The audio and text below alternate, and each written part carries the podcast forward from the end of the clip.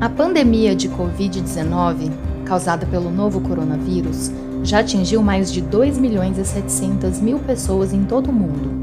As medidas de isolamento social têm sido adotadas como a melhor estratégia de contenção da pandemia até o momento. Porém, além de todos os danos sanitários, a Covid-19 também está causando uma profunda crise econômica, que muitos acreditam que será ainda pior que a Grande Depressão de 29. Para entender melhor os impactos da crise no Brasil, reflexos na América Latina e na região de Foz do Iguaçu, conversamos com o professor Luciano Vexel Severo. Ele é graduado em Ciências Econômicas e mestre e doutor em Economia Política Internacional. Na UNILA, leciona nos cursos do Instituto Latino-Americano de Economia, Sociedade e Política e no mestrado em Integração Contemporânea da América Latina. Em função das medidas de isolamento social, a entrevista foi gravada por videoconferência. Confira. Boa tarde, professor. É, Boa tarde. Em primeiro lugar, eu já queria, de antemão, agradecer a sua, a sua presença, por você ter aceitado participar aqui do programa, que a gente está fazendo num formato diferente, né? Normalmente a gente grava pessoalmente, monta um estúdio, e agora estamos fazendo aqui remotamente, em home office, né? Como temos trabalhado em home office já há um bom tempo em função da pandemia né, e que é o, o, nosso assunto de hoje, né, que é essa pandemia que vem transformando profundamente a nossa vida, preocupando muito o mundo inteiro, né, não só no aspecto de saúde, no aspecto sanitário, que é gravíssimo, mas também no aspecto econômico, né, que acho que com razão aí muita gente está perdendo sono, muita gente está muito preocupada, buscando saídas, buscando respostas, né? É uma situação praticamente sem precedentes aí, pelo menos nos últimos tempos, né? Então, já agradecer o seu convite por aceitar compartilhar com a gente aí algumas reflexões e ajudar a gente a entender um pouquinho esse momento, né, professor? Então, já queria começar agradecendo. Não, e, eu que agradeço. E para a gente começar o nosso papo, professor, acho que um pouco pela nossa própria identidade da Unila mesmo, pelo teu foco também de pesquisa, de estudos, de atuação, né? Eu acho que a gente poderia buscar um panorama sobre a América Latina, né? Que é, é, é um assunto super importante, mas que a gente também não vê muito no noticiário tradicional. A gente acompanha a imprensa diariamente, mas é a gente vê a gente vê muitos assuntos sobre economia sendo discutidos, mas sempre mais com foco em Brasil, olhando um pouquinho o que os Estados Unidos estão fazendo, o que tem ocorrido na Europa, mas a gente não vê muito é, é, esses comentários sobre a América Latina, né, que são que seriam importantes, né, para a nossa realidade, para o nosso foco aqui. Talvez a gente possa aprofundar um pouquinho nessa nessa questão, né? Então, para a gente começar, é, eu queria te perguntar em que pé que está a América Latina mesmo, assim, a gente já tem como traçar um panorama, como compreender o que está acontecendo na América Latina. A gente sabe que o Brasil, por exemplo, é, exporta muito para a China, mas a tendência é reduzir. O que, que a gente vai fazer com todos esses commodities que a gente talvez tenha represados aqui? A gente pode estabelecer novas relações, talvez, com os nossos vizinhos, ou restabelecer? Como que você enxerga esse cenário na América Latina hoje, professor? Bom, é, em primeiro lugar, obrigado pela, pela oportunidade, pela possibilidade de, dessa conversa, né? Parabenizar pela iniciativa de vocês. Esse tipo de projeto é fundamental para a gente conhecer, né? E se conhecer dentro da universidade o que a gente está pensando, trabalhando, estudando. É, e ainda mais no momento de quarentena, uma quarentena inédita, né, nas nossas vidas, uma situação muito preocupante e a gente poder se sentir útil e, e ativo mesmo num cenário deste, né? É, a situação econômica na nossa região nas últimas duas décadas é, viveu dois momentos bastante diferentes. Né?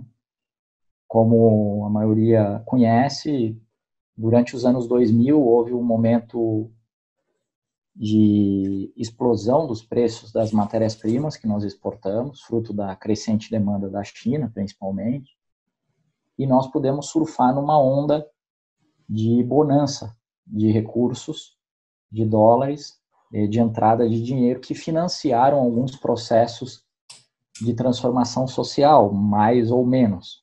Né? Mas, no geral, isso aconteceu desde a Venezuela é, até o Chile, lá embaixo. De todos nós pudemos vivenciar uns anos 2000 de expansão da economia, de expansão do crescimento, é, algum grau de distribuição de renda, né, é, mais positivo do que havia sido na década anterior, mas desde 2011 já se verifica uma mudança nesse cenário, fruto da diminuição do preço das commodities. Né?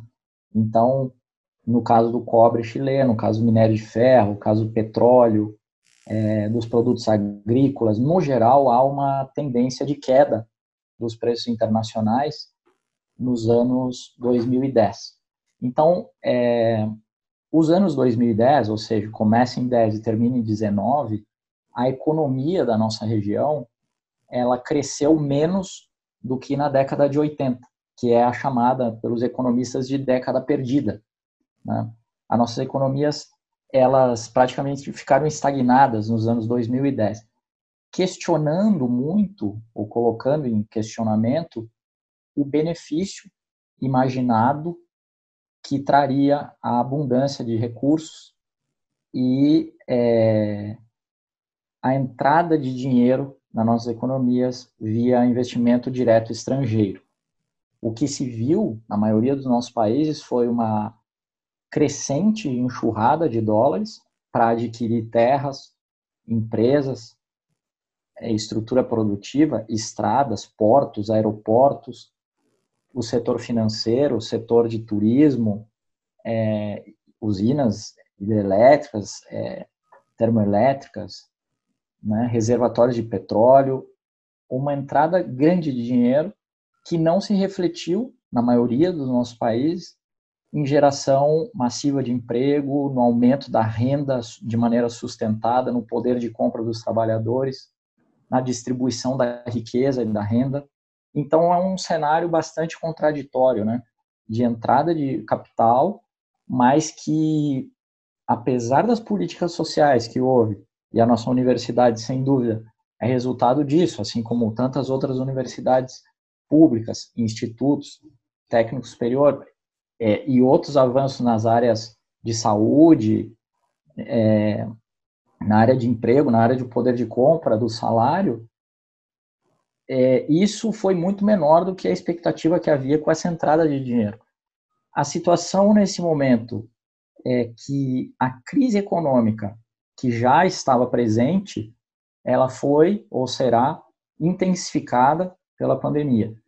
É, os governos tratarão de justificar a crise a partir do vírus, mas o que nós verificamos é levante social no Chile, rebelião popular no Peru, no Equador, um cenário é, bastante complicado na Bolívia, né? um tensionamento grande na Argentina, é, o próprio Uruguai, que a Frente Ampla, apesar de ter perdido as eleições, cresceu como nunca e só perdeu diante de uma coalizão que nunca se formou entre os dois partidos mais conservadores. A Venezuela fica naquele balança, mas não cai, não é? Então, a, a região e o, e o México de pé, em alguns sentidos, né? A região, sem nenhuma dúvida, está é, tá pegando fogo e estava pegando fogo. Esse era o noticiário que nós tínhamos até dezembro. Né? Esse cenário ele foi é, tomado, a manchete do jornal mudou, agora é o problema é um vírus que, que uma característica desesperadora e vai derrubar ainda mais as nossas economias. A previsão do Fundo Monetário Internacional, da Comissão Econômica para a América Latina e o Caribe, a CEPAL, é que essa crise deve ser maior do que a que todos aprendemos a, a respeitar, que é a crise dos anos 30, né? Ou seja, a grande depressão dos anos 30, de 29 e os países começaram a se levantar, alguns no meio de 30, outros só em 40. Né? Então, é, eu vejo assim, a, a situação ela vinha ruim, fruto de erros de política econômica, de política macroeconômica, que priorizam o mercado é, no lugar da ação racional do ser humano, que ela é corporificada de alguma maneira no Estado, quer dizer, o Estado fazendo política, distribuindo riqueza, vendo quem paga mais imposto, quem paga menos imposto, quem tem direito à saúde, se são todos, se são alguns, qual é o plano de previdência social.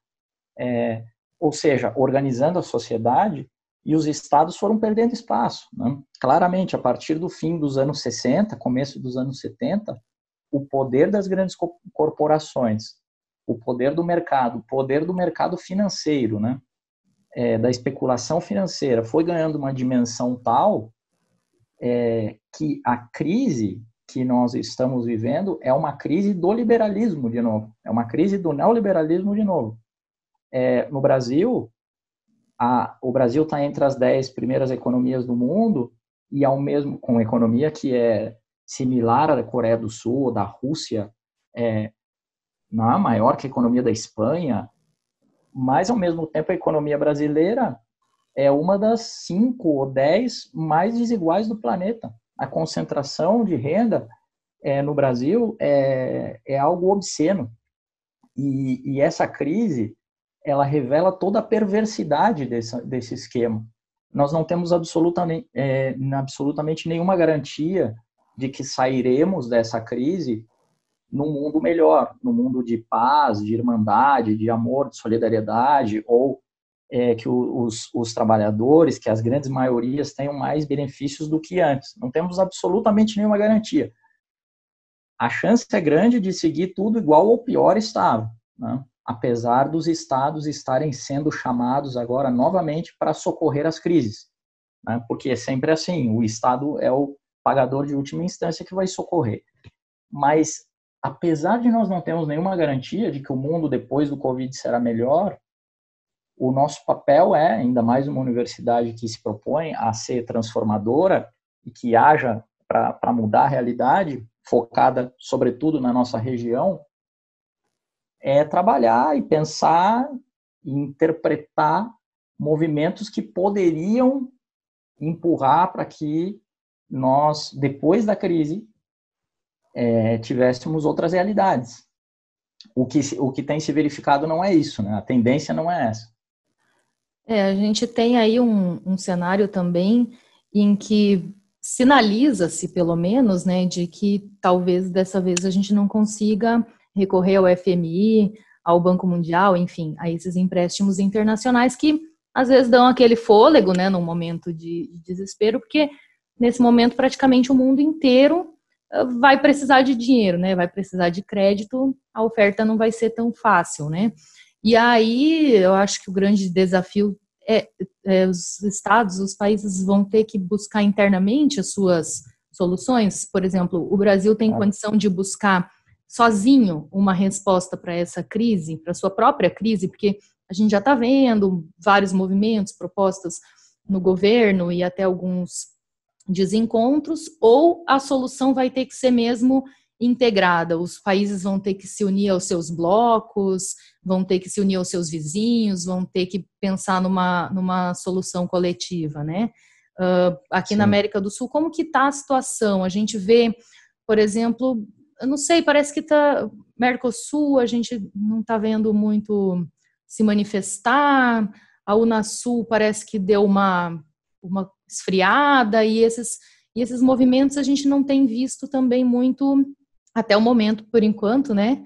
Isso pode mudar, acho que até é interessante a gente dizer que a gente está gravando aqui no dia 24 de abril, né? Pode ser que até semana que vem alguma coisa mude, mas até o momento, assim, não sei, parece que está todo mundo ainda tateando. Você já, já percebeu, professor, alguma, uh, alguma movimentação em termos desses blocos ou de um surgimento aí de um protagonismo de algum organismo internacional, de alguma liderança? Como que está se desenhando? Mayara, eu, eu considero essa pergunta muito pertinente. Né? Há umas duas semanas, o Fundo Monetário Internacional e o Grupo Banco Mundial, eles emitiram um comunicado no qual eles anunciavam é, o perdão, é, ou a possibilidade de perdão de dívida de mais de 70 países, que são as economias mais, mais pobres né, do planeta. Grande parte delas na, no continente africano, algumas na Ásia, duas na Europa, dois países pequenos, e na América Latina, sete países, sobretudo ilhas do Caribe.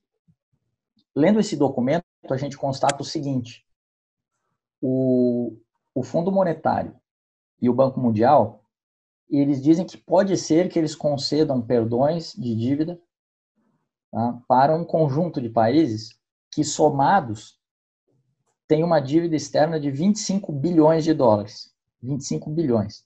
Se nós pegarmos as dívidas externas do conjunto de países de baixa e média renda, essa dívida ascende a 8 trilhões de dólares.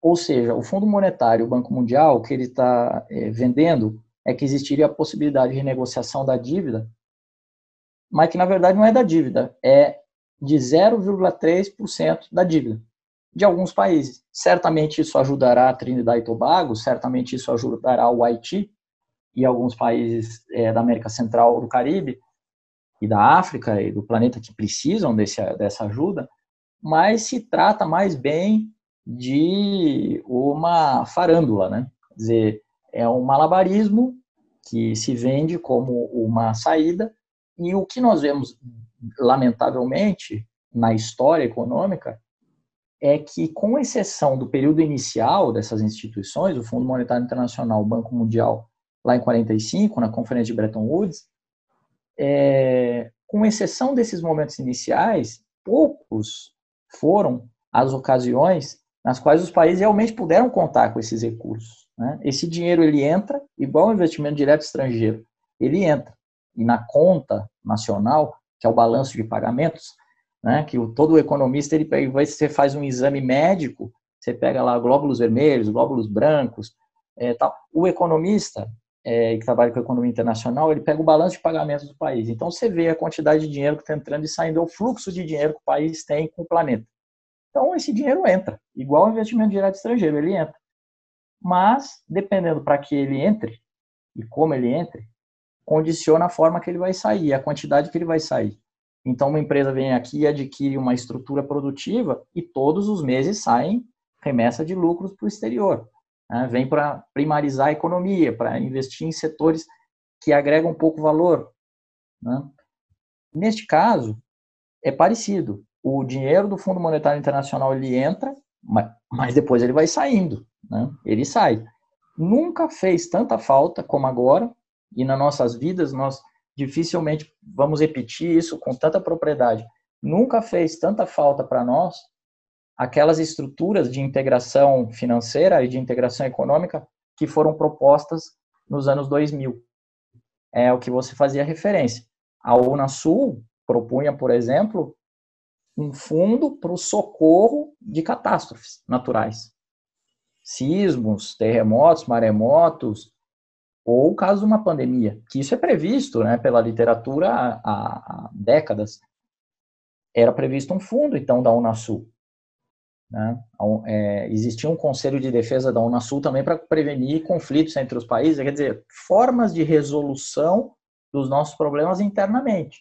Um presidente sul-americano chegou a dizer: nós pegamos um pedaço das nossas reservas internacionais e depositamos num banco do Sul. Se todo mundo botar um pouquinho, nós criamos um banco do Sul e um Fundo Monetário do Sul.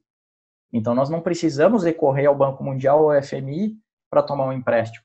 Inclusive porque está constatado que os empréstimos do Fundo Monetário Internacional e do Banco Mundial têm contrapartidas. E as contrapartidas são a privatização do sistema de água, de luz, de esgoto, a previdência social, das universidades, é, do sistema de saúde. Ou seja, nós precisamos desamarrar o nó que tranca nossas economias. E esse nó é a concentração absurda da renda que existe dentro do nosso país, é, via tributação, né, via tributação direta sobre os patrimônios, sobre a terra.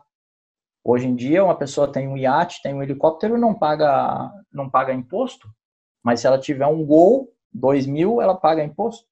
Então, a concentração de renda é o nosso grande problema, a drenagem desses recursos para fora da região. E toda vez que nós tentamos instrumentos de integração, eles geram muita preocupação para os grandes estrategistas, para um estadunidense, para um chinês, para um russo, para um japonês ou um alemão, é óbvio que a saída dos nossos países, mesmo para o Brasil, isso para os brasileiros é difícil de entender.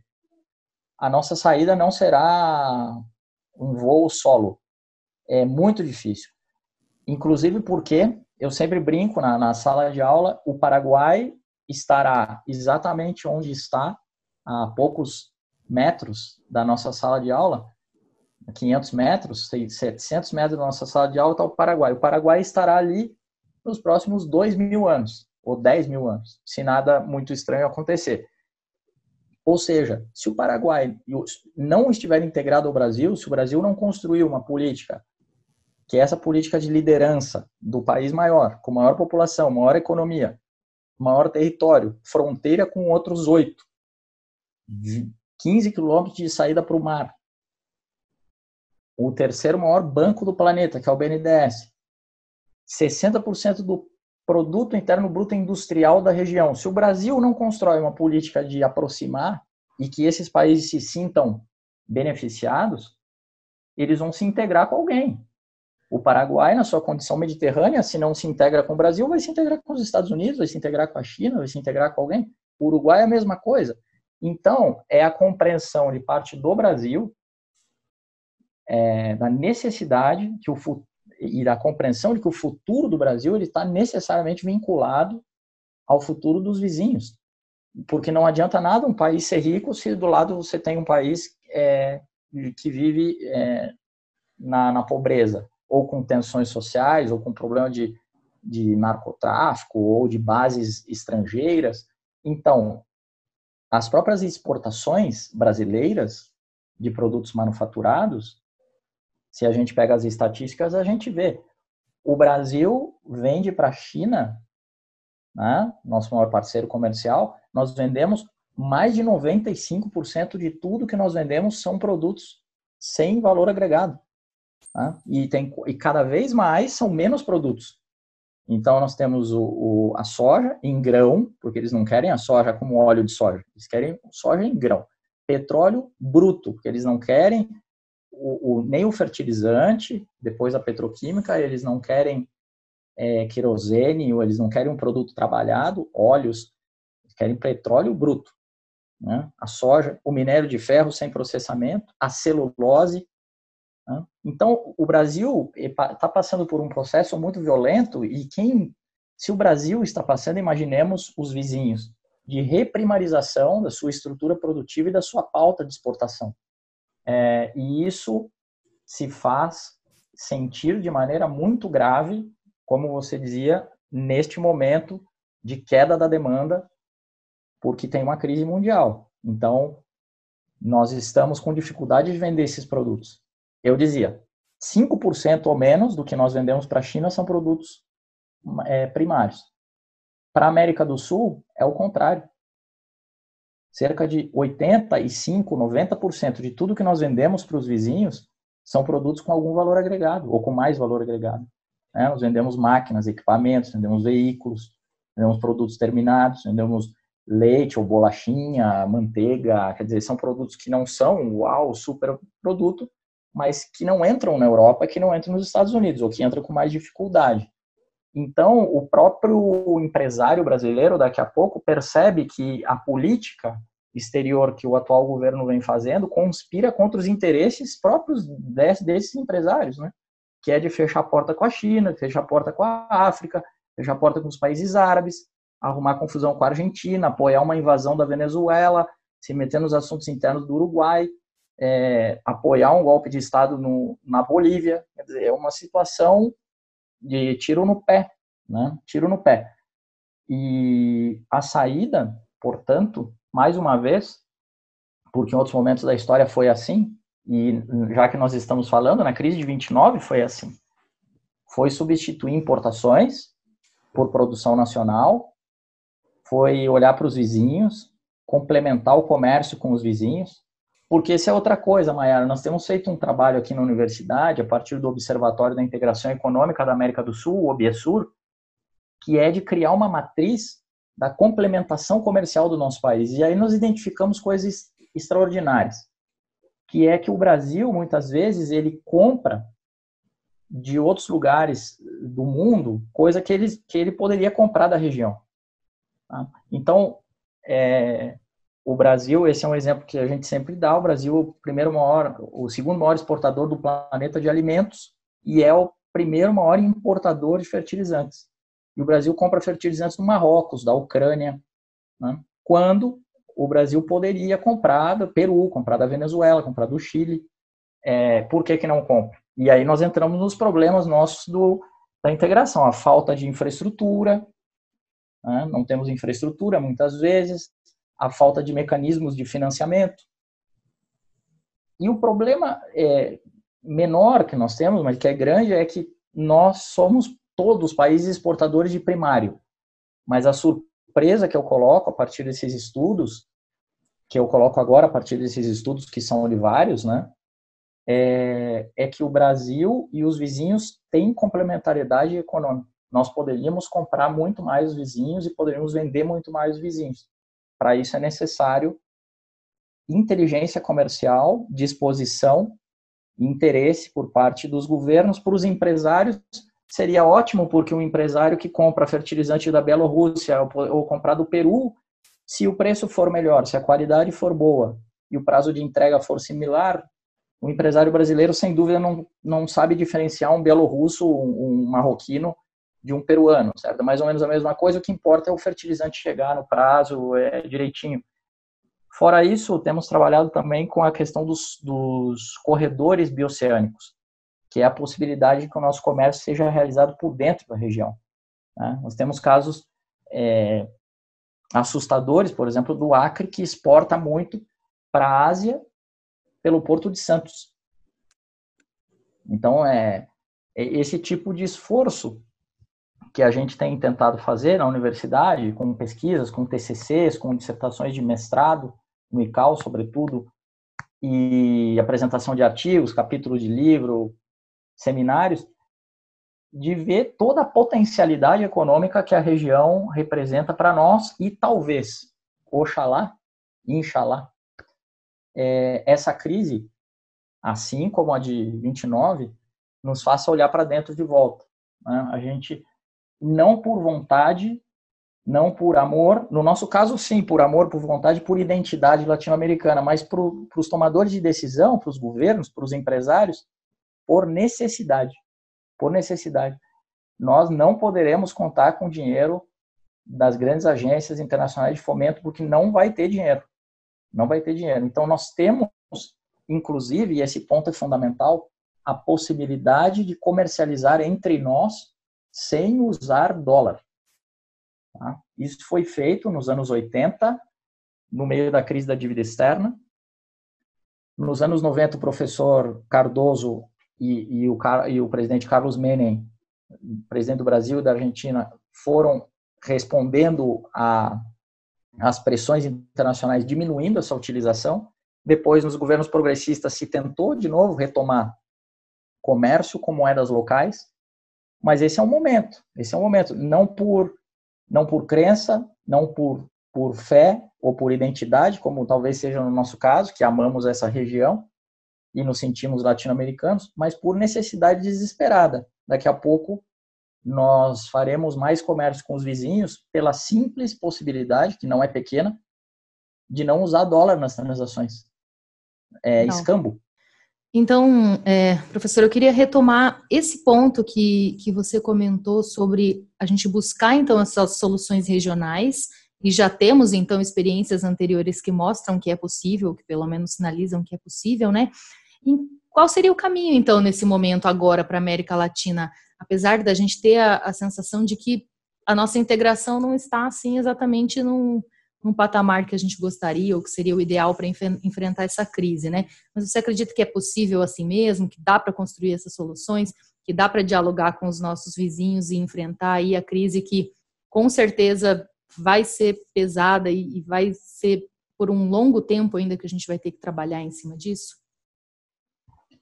Sim, Mayara, o, o cenário a gente ainda não tem claro o que, que, o que acontecerá não é nas próximas semanas e meses mas como nós estávamos conversando antes, já vinham crises, é, a nossa região ela está atravessando um problema grave de primarização das suas exportações, de pauperização das suas populações, é, de tensionamento social crescente. E a pandemia só acelera e catalisa o, a necessidade ou a compreensão da necessidade de transformação. É, os nossos países são ricos em recursos naturais, em terras férteis, em rios navegáveis, em energia limpa, renovável, é, na produção de alimentos para o planeta. Os nossos países têm uma história maravilhosa, têm uma cultura maravilhosa, fruto da mescla de negros, indígenas e peninsulares, ibéricos, e o conjunto de orientais, de árabes, quer dizer, o nosso país tem uma riqueza cultural muito grande, tem uma história que nos une também, comum, não é? Tem um, um histórico relativamente pacífico se comparado com outras regiões. O potencial da América do Sul, principalmente pensando em América do Sul, como o nosso continente sul-americano, o potencial é extraordinário. É, no entanto, neste momento, fruto de uma avançada é, da política exterior estadunidense, nós estamos com governos que são muito próximos ou é, alinhados com a política americana. O que faz com que as tentativas de saída da crise sejam solitárias. É, a tendência é que isso não funcione e com o passar dos, do, dos dias, das semanas e dos meses, daí depende da magnitude é, das mortes é, e da catástrofe social que já está batendo na nossa porta, né, com os hospitais lotados, com as UTIs, é, a, os médicos heroicamente tendo que escolher entre quem vive e quem morre, uma situação de guerra, é, isso coloca o, o nosso caminho, no nosso caminho, uma encruzilhada, que é de ou seguir nesta situação de concentração de renda, de exclusão social ou de avançar. É, antes disso, a tensão vai se instalar. Né? É, e por isso o governo se esconde atrás da crise para justificar, da, do, do vírus para justificar a crise econômica que já vinha. E por isso o governo atual tão preocupado é, com o perigo de que o Brasil se transforme num Chile muito mais violento. Quer dizer, é, e, e, o Estado é, contingenciando é, cada vez mais militares em posto-chave, quer dizer, é uma, é uma situação, e militares, o problema não é que são militares, o problema é que são militares que não honram a farda, a bandeira, o hino, e que não assumem uma postura nacionalista, né? pelo contrário, são... É, então, é, esse cenário de convulsão junto com o questionamento que nós falávamos é, antes das instituições internacionais, tanto da arquitetura financeira internacional, do Fundo Monetário, do Banco Mundial, mas como você dizia, da própria OMS, da própria OMC, né? ou, ou, da, ou da Organização Internacional do Trabalho, do OIT, quer dizer, como essas instituições já não representam minimamente a, os anseios e as necessidades da maioria do globo. Então, isso deve gerar, como gerou nos anos 30, nos anos 40, um chacoalhão na ordem internacional. Né? E aí caberia aos estados grandes, que são periféricos, porque o Brasil é um país periférico, mas pela dimensão do Brasil, o Brasil pode ser considerado um país semi-periférico. Porque o Brasil teria condições de contestar alguma o ordenamento da hierarquia das nações. Nós podemos lembrar, nos anos 2000 não havia movimento no cenário mundial que não se questiona, não se perguntasse o que o Brasil achava daquilo. Na OMC, no Fundo Monetário Internacional, no G20, na organização, na FAO, né, Organização das Nações Unidas para a Alimentação, que era um brasileiro do Fome Zero, José Graziano, que foi para lá. Na OMC, um brasileiro. Quer dizer, aquele, aquele rearranjo dos anos 2000 é, que o, o, Brasil ascendeu no cenário de respeito internacional, todo mundo queria saber o que o Brasil achava antes de tomar uma decisão numa crise de dimensões como a dos Estados Unidos com o Irã, por exemplo. Né?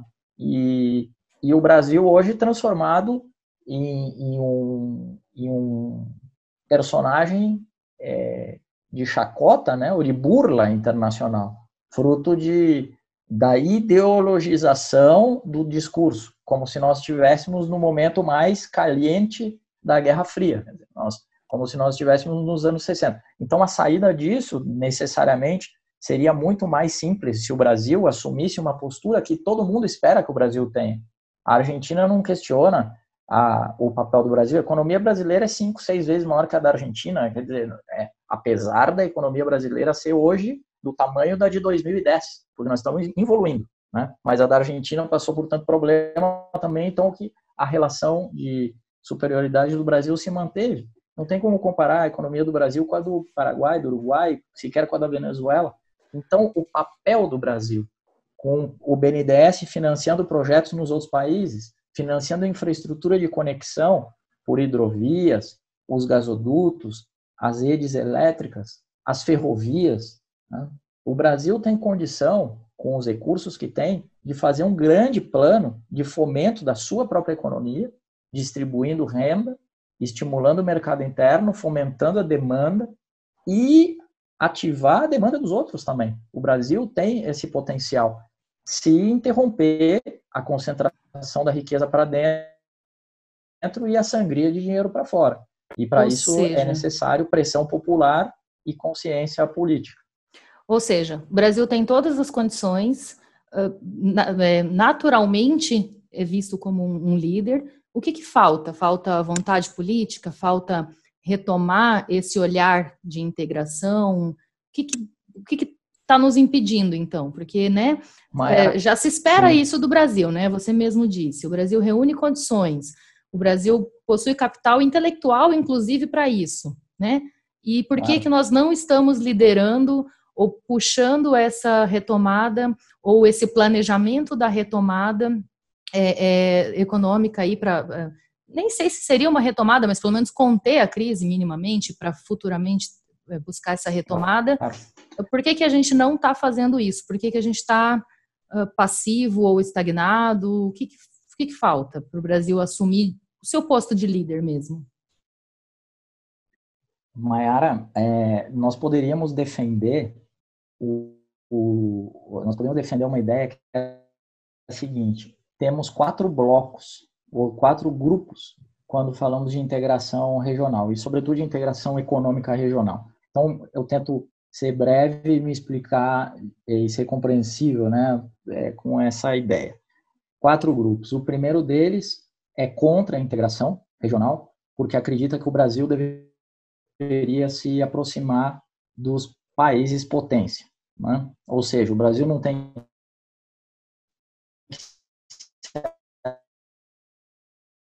aliar com a Bolívia, com a União Europeia. Nós temos esse primeiro grupo. Temos um segundo Professor, deu só, que é contrário. Deu só uma travadinha no seu, no seu áudio nessa ah, última perdão. frase. Você pode só repetir essa última frase claro. que deu uma. Acho que a conexão claro. deu uma travadinha. Acontece isso nas videoconferências. Sim. Não, perfeito. Perfeito. Então, é, o primeiro grupo seria composto por é, uma ideia contrária à integração regional, defendendo que o Brasil deveria se aliar ou se aproximar das grandes potências, seja dos Estados Unidos, da China ou da União Europeia, e não com o Equador, com a Bolívia e com o Paraguai. Quer dizer, um grupo que é, comunga e, e defende a ideia de que o Brasil é, deve se associar aos grandes países e não é, com o terceiro mundo, ou com a África, ou com a América do Sul. Então, é contrário à integração regional. Há outro grupo contrário à integração regional que se preocupa muito com o peso da economia brasileira sobre a dos vizinhos. Então, o que se argumenta é que o Brasil, ao conduzir um processo de integração regional com os vizinhos tão menores, é, estaria construindo um subimperialismo. É? Então, o Brasil invade economicamente os vizinhos. Então esse grupo ele acaba sendo muito reticente é, e contrário ao processo de integração. Diz que no âmbito do capitalismo seria impossível construir um processo de integração, porque será sempre o interesse econômico que prevalecerá. Nós temos um terceiro grupo que ele é favorável ao processo de integração, porque ele vai ganhar muito dinheiro com isso. Então nós temos aí empresários que adoram a integração, que usam é, a integração para satisfazer as suas necessidades é, crescentes de acumulação de poder e dinheiro. E tem um quarto grupo, que eu acho que dá para dizer assim, que nós devemos fazer um esforço para constituir e engrossar as fileiras desse quarto grupo, que é um grupo favorável ao processo de integração, consciente daqueles problemas levantados pelo segundo grupo. Se nós não cuidarmos a expansão econômica do Brasil sobre os vizinhos, isso pode se transformar em algo daninho para as economias vizinhas. Mas isso não deve fazer com que nós sejamos contra o processo de integração. Nós, e, e, e se nós pensarmos bem, esse é o pensamento de Marco Aurélio Garcia, Samuel Pinheiro Guimarães, Celso Amorim, representado no, no, nos governos progressistas, pelo próprio governo argentino, né, que defendeu essa ideia de que o Brasil e do governo uruguaio e do governo venezuelano, de que o Brasil assumisse essa postura de líder, com, apesar da preocupação das assimetrias, né, nós temos que assumir uma liderança que o Brasil não exerce, o dinheiro do Brasil não vai para as economias vizinhas.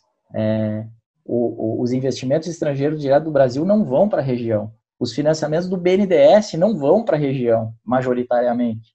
É, nós, nós estamos falando com uma preocupação que ela não existe, que é a expansão voraz da economia brasileira. Sobre, existem alguns casos que são extraordinários. O caso do Paraguai é um caso que chama atenção, sem dúvida, e que deve ser estudado e deve ser é, condenado essa expansão voraz né, porque isso não gera integração, isso gera, no médio prazo, desintegração. Né, é uma integração que desintegra. Mas eu reforço a ideia, nos anos 90 se formou um pensamento e se consolidou um pensamento que, na verdade, resgata um pensamento anterior, que vem lá da CEPAL, dos anos 50 e 60, e que vem de antes da CEPAL, dos anos 20, dos anos 10, que é que nós não podemos, não há forma de nos salvarmos sozinhos e que nós temos que atentar para primeiro, a necessidade de integração de todos os países, eles, se eles não se integrarem conosco, eles se integrarão com os Estados Unidos ou com a China ou com, a Europa. E nós temos que tomar muito cuidado com as assimetrias, porque o que marca a América Latina e a América do Sul são as assimetrias. Né? A dimensão. Se, se nós pegarmos o PIB da União Europeia hoje, a Alemanha e a França juntas representam 40% da União Europeia. A França e a Alemanha juntas, 40%. Se pegar a América do Sul hoje sozinho, o Brasil representa 50%. Então, aqui, o nome da nossa região é assimetria. E qualquer movimento do Brasil gerará impactos é, imensos nas economias dos vizinhos. Mas isso não quer dizer que nós tenhamos que esperar o fim do capitalismo para estimular o processo de integração, correndo o risco de, de não acontecer nada, não é? é? Ou seja, eu sou um otimista inveterado. Eu acredito muito na, no processo de integração como resposta histórica do Brasil, reivindicando lutas é, de 1800, né, da nossa Revolução Pernambucana, da Confederação dos estados do Equador, da, próxima, da própria Revolução Farroupilha, que se aproximou muito com os anseios dos hermanos, tanto no sul como no norte. É como um reencontro com a, com a epopeia de São Martim e de Bolívar. Né? É, no, o nosso caminho é o processo de integração ou a fragmentação do Brasil, a, a, o desaparecimento como nação, a fragmentação, é, a falta de coesão social, é, então, eu, eu acredito que as coisas nas próximas semanas ou meses devam acelerar essas contradições e aí caberá a cada país, cada povo, cada movimento social, na rua ou não, no meio da pandemia, é, pressionar os governos para abandonar políticas é, de concentração, de cunho é, privatista e neoliberal, e, e o avanço a, nesse esforço integrador. Né? Professor, é, a gente vai ter que se encaminhar já para o final, é, embora acho que daria para a gente explorar muito mais ainda desse assunto, mas eu vou já te encaminhar a última pergunta, pode ser? Só para a gente favor. agora, então, trazer um pouquinho mais é, para uma discussão local, uma problematização local aqui, que também é o nosso papel, né? Porque quando a gente fala claro. em América Latina, às vezes as pessoas têm essa sensação de que a Unila está olhando muito para um aspecto muito abrangente, não está olhando para a sua região e, e não, isso não é verdade, né? A gente também claro. trabalha muito o aspecto local, então queria colocar também uma pergunta sobre a realidade de Foz do Iguaçu neste momento, né? E quando eu falo Foz do Iguaçu, é muito difícil a gente pensar em Foz do Iguaçu isoladamente, né? É como se Foz do Iguaçu não existisse sem as suas cidades gêmeas, cidades irmãs aqui, né? Cidade Leste e Porto Iguaçu. Eu acho que é, é um momento muito estranho que a gente está vivendo das pontes fechadas, né? Recentemente, inclusive, foi aniversário da Ponte da Amizade, ela nunca tinha ficado fechada, né? Então, assim, é, esse fluxo da fronteira, que é o que caracteriza a nossa cidade, né? Está tá interrompido, a gente está ainda num momento de isolamento parcial, né? Mas em termos de fronteiras elas estão fechadas. E, e como que vai ser? Como que você imagina que, que essa crise vai ser sentida aqui? Né? Mesmo que uh, os comércios reabram em algum, né? Vão reabrir em algum momento, não, não sabemos se vai demorar ou não, mas que as pontes reabram e esse fluxo volte a circular. Como que você acredita que vai ser esse impacto econômico aqui na nossa região da Tríplice Fronteira, diante de todo esse cenário caótico que a gente está vendo? Claro, em primeiro lugar, a, é, essa paralisação das atividades econômicas e do trânsito de pessoas é, compromete economicamente uma cadeia é, muito ampla, né? Desde as empresas aéreas, por exemplo, que estão enfrentando muita dificuldade, o custo é, milionário de manter naves é, no solo, né, sem, sem operar. Inclusive a possibilidade agora das, pelo menos as companhias brasileiras, fazerem operações conjuntas, né, em vez de sair um voo com 10 pessoas, de cada uma delas juntarem tudo num avião e buscar maneiras de, de perder menos com essa situação. É, a rede hoteleira é, paralisada ou em, em crise é, imenso, né? Porque eh, nossas regiões não são regiões que o forte é a atividade industrial, né, produtiva. Então aqui está muito associado com turismo, né? e, com serviços, portanto, de turismo e comércio. Dizer, no momento que fecha o parque de Itaipu e no momento que fecha as pontes, acende um alerta vermelho, que não é a mesma situação, é pior, do que fazer uma paralisação é, no meio de São Paulo, né? no, no, porque São Paulo tem a drenagem da produção do, dos estados que produzem é, um, um, produto X e mandam para Santos, vamos dizer. E o comércio internacional, no geral, paralisado. Né? O comércio, o, o Brasil, as exportações do Brasil, nos três primeiros meses do ano, caiu é, mais de 10% já. E isso antes, antes da crise, né? Agora a gente vai começar a observar os dados depois da crise. Então, é, se pegar a província argentina de Misiones, é, sem dúvida uma das províncias mais é, pauperizadas, né? Mais é, com indicadores sociais mais frágeis, é, a população num estágio, num estado de, de fragilidade econômica maior do que em outros lugares o, o Paraguai vive né, do, do, comércio aqui, nesse caso, da, de Cidade Leste. 65 uma ponte, 85 a outra, obras recentes, relativamente novas, que reataram o nosso país depois de, de momentos de tensão, de, de inquietude, de medo, de insegurança. É, grande parte do comércio internacional do Brasil por terra passa aqui, né? Ou por Uruguaiana, lá embaixo, na fronteira com a Argentina, ou por Ciudad ou por Foz, aqui com Ciudad del Este. Então, o impacto é dramático, né? Que eu penso assim, Mayara, tudo nos empurra, tudo nos empurra para a integração, tudo conspira para a integração. Porque é, o próprio fato, que é o que você colocava, se abrir a fronteira amanhã, o que, que vai acontecer, não é?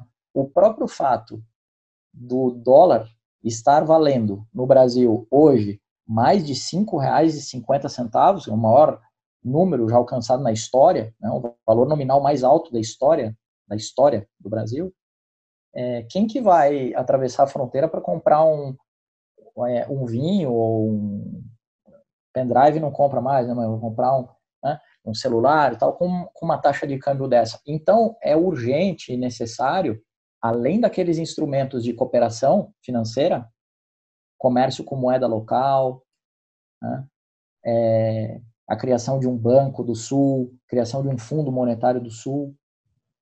Além de tudo isso, a necessidade de ter instâncias de coordenação ou de cooperação macroeconômica que dificulte as desvalorizações competitivas. Porque é, é, isso quer dizer o seguinte, que os países tenham minimamente um grau de cooperação na hora de mexer na sua moeda. Porque eu não quero ser pesado, né? Mas não há como pensar o comércio internacional se hoje a taxa de câmbio é 4,30 e daqui a uma semana é 4,60. É... Isso complica tudo com a China, com os Estados Unidos, mas com os vizinhos é mais ainda, né? Porque altera os dados, a gente acompanha os dados mensalmente e, e é uma bagunça, porque nenhum investidor, nenhum comprador a futuro, os contratos são longos, é, pode operar com uma variação tão grande das taxas de câmbio entre os países nossos. Então, não, tudo o demais é importante, a infraestrutura, o comércio intrarregional, mas tudo isso está preso em várias, é, várias variáveis. Uma delas são as taxas de câmbio. Então, é, o fechamento físico de uma ponte é algo muito forte, né? é muito violento mas o fechamento virtual com a taxa de câmbio é forte também. E a gente não vai resolver esse problema abrindo a ponte só, sem nenhuma dúvida. Isso vai é, gerar é, tensão, pressão social, como a gente tem visto em Foz do Iguaçu, o prefeito recebendo manifestações na frente da casa, buzinaço, que é o setor empresarial e comercial que quer é, ter a sua atividade econômica e é obrigado, inclusive, a seguir, porque não há um auxílio governamental que banque. O que, que deveria ser feito?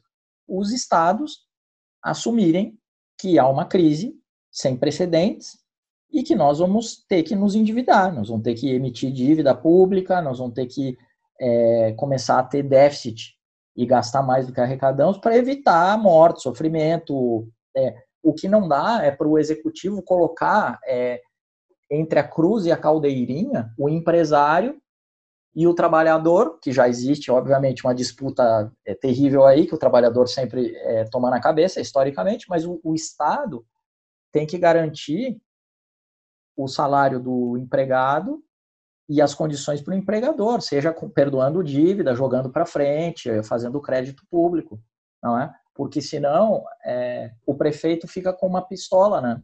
É ameaçado, porque daqui a pouco se ele não reabre o shopping, é, ele não ganha as outras eleições e, e, e não vai ser deputado estadual e, e, vai deixar de fazer um trabalho bonito que vem sendo feito, inclusive, né? De, de atenção à população mais humilde, de, de crescimento econômico da cidade, mas tudo isso está muito relacionado, né? Como falta governo, não tem governo não tem política pública, não tem socorro, os 600 reais não chegaram, agora estão pedindo o CPF de novo, é, o, o, a parcela do INSS que ia chegar para os aposentados já não vai chegar, vai ser só 8 de maio. Então, são espasmos, já faz 40 dias as pessoas não têm o que comer, os estados estão quebrados, em junho acabou o dinheiro da folha de pagamento, não tem para pagar bombeiro, polícia, limpeza da cidade, vai começar a crescer mato na cidade, a empresa de ônibus, a empresa de lixo. Então, não há política pública, não há governo. há um bate-cabeça entre o judiciário, o parlamento e o executivo que que está se esfumaçando. Esperemos que nas próximas semanas é, o cenário seja pelo menos politicamente melhor, né? Porque do ponto de vista da pandemia tudo indica que, que será é, muito muito triste, né? Sim, professor. É, Obrigada. Eu acho que só para a gente encerrar, então, se a gente pode tirar algumas conclusões da nossa conversa. Primeiro, a solução passa necessariamente pela integração. Ninguém vai sair da crise sozinho, correto? O Brasil tem potencial de liderança, deve assumir essa posição, correto? Um, e esse embate eterno entre, mas precisamos salvar as pessoas ou precisamos salvar a economia. Uma coisa não existe sem a outra, né, professor? Quando a gente fala de economia, parece uma coisa tão abstrata, mas no fundo, economia somos nós, né? Somos, somos as pessoas que estão trabalhando, estão tocando as coisas, né? Se você não se preocupar em salvar essas vidas, como você falou, em as pessoas teriam que comer, como é que a pessoa vai contribuir para a economia, né? Acho que são algumas reflexões importantes, né, professor, para a gente tirar. E, bom, Sim. o papel da UNILA, como você já mencionou em vários momentos, acho que é fundamental para fomentar esse debate, né? Acho que é o nosso papel como universidade pública também, né, professor? Com certeza, e Mayara, isso tem que chamar atenção, que é o papel das universidades públicas nesse momento de crise, não é? Se a gente observar o Brasil inteiro pipocando experiências maravilhosas, maravilhosas de desprendimento, de compromisso, de amor, de servir ao público, né? Universidades que estão devolvendo para a sociedade é, a função social delas, né? Então, arrumando os respiradores, criando respiradores, criando é, equipamentos que teriam que ser importados com preços muito menores, possibilitando projetos, reparando equipamentos hospitalares. É, tá para ser escrita ainda uma matéria boa sobre isso, né? Que é o, o, o papel belíssimo que as universidades públicas é, têm tido nessa pandemia, né, com abnegação, com desprendimento e muito amor né, pelo Brasil, pela população mais humilde. É, é muito bonito. E a Unila não, não fica longe né, disso, apesar de ser uma universidade mais nova, é, tem dado a sua, sua contribuição para a cidade, para a região. Né? Parabéns para vocês também Sim. por essa iniciativa no meio da, do tiroteio, né? Pois é, com certeza. Esperamos que, bom, que isso fique, que isso fique pelo menos boas lições, né? Que a gente pelo menos tire boas lições disso de cooperação e de valorização, né, das nossas universidades. Professor, muito obrigada. A gente, infelizmente, tem que encerrar, né, por uma questão de tempo mesmo, mas acho que já foi Obrigado. bem produtiva a nossa conversa. Obrigada, professor. Obrigado a vocês. Um grande abraço. abraço. Vamos sair dessa. Valeu.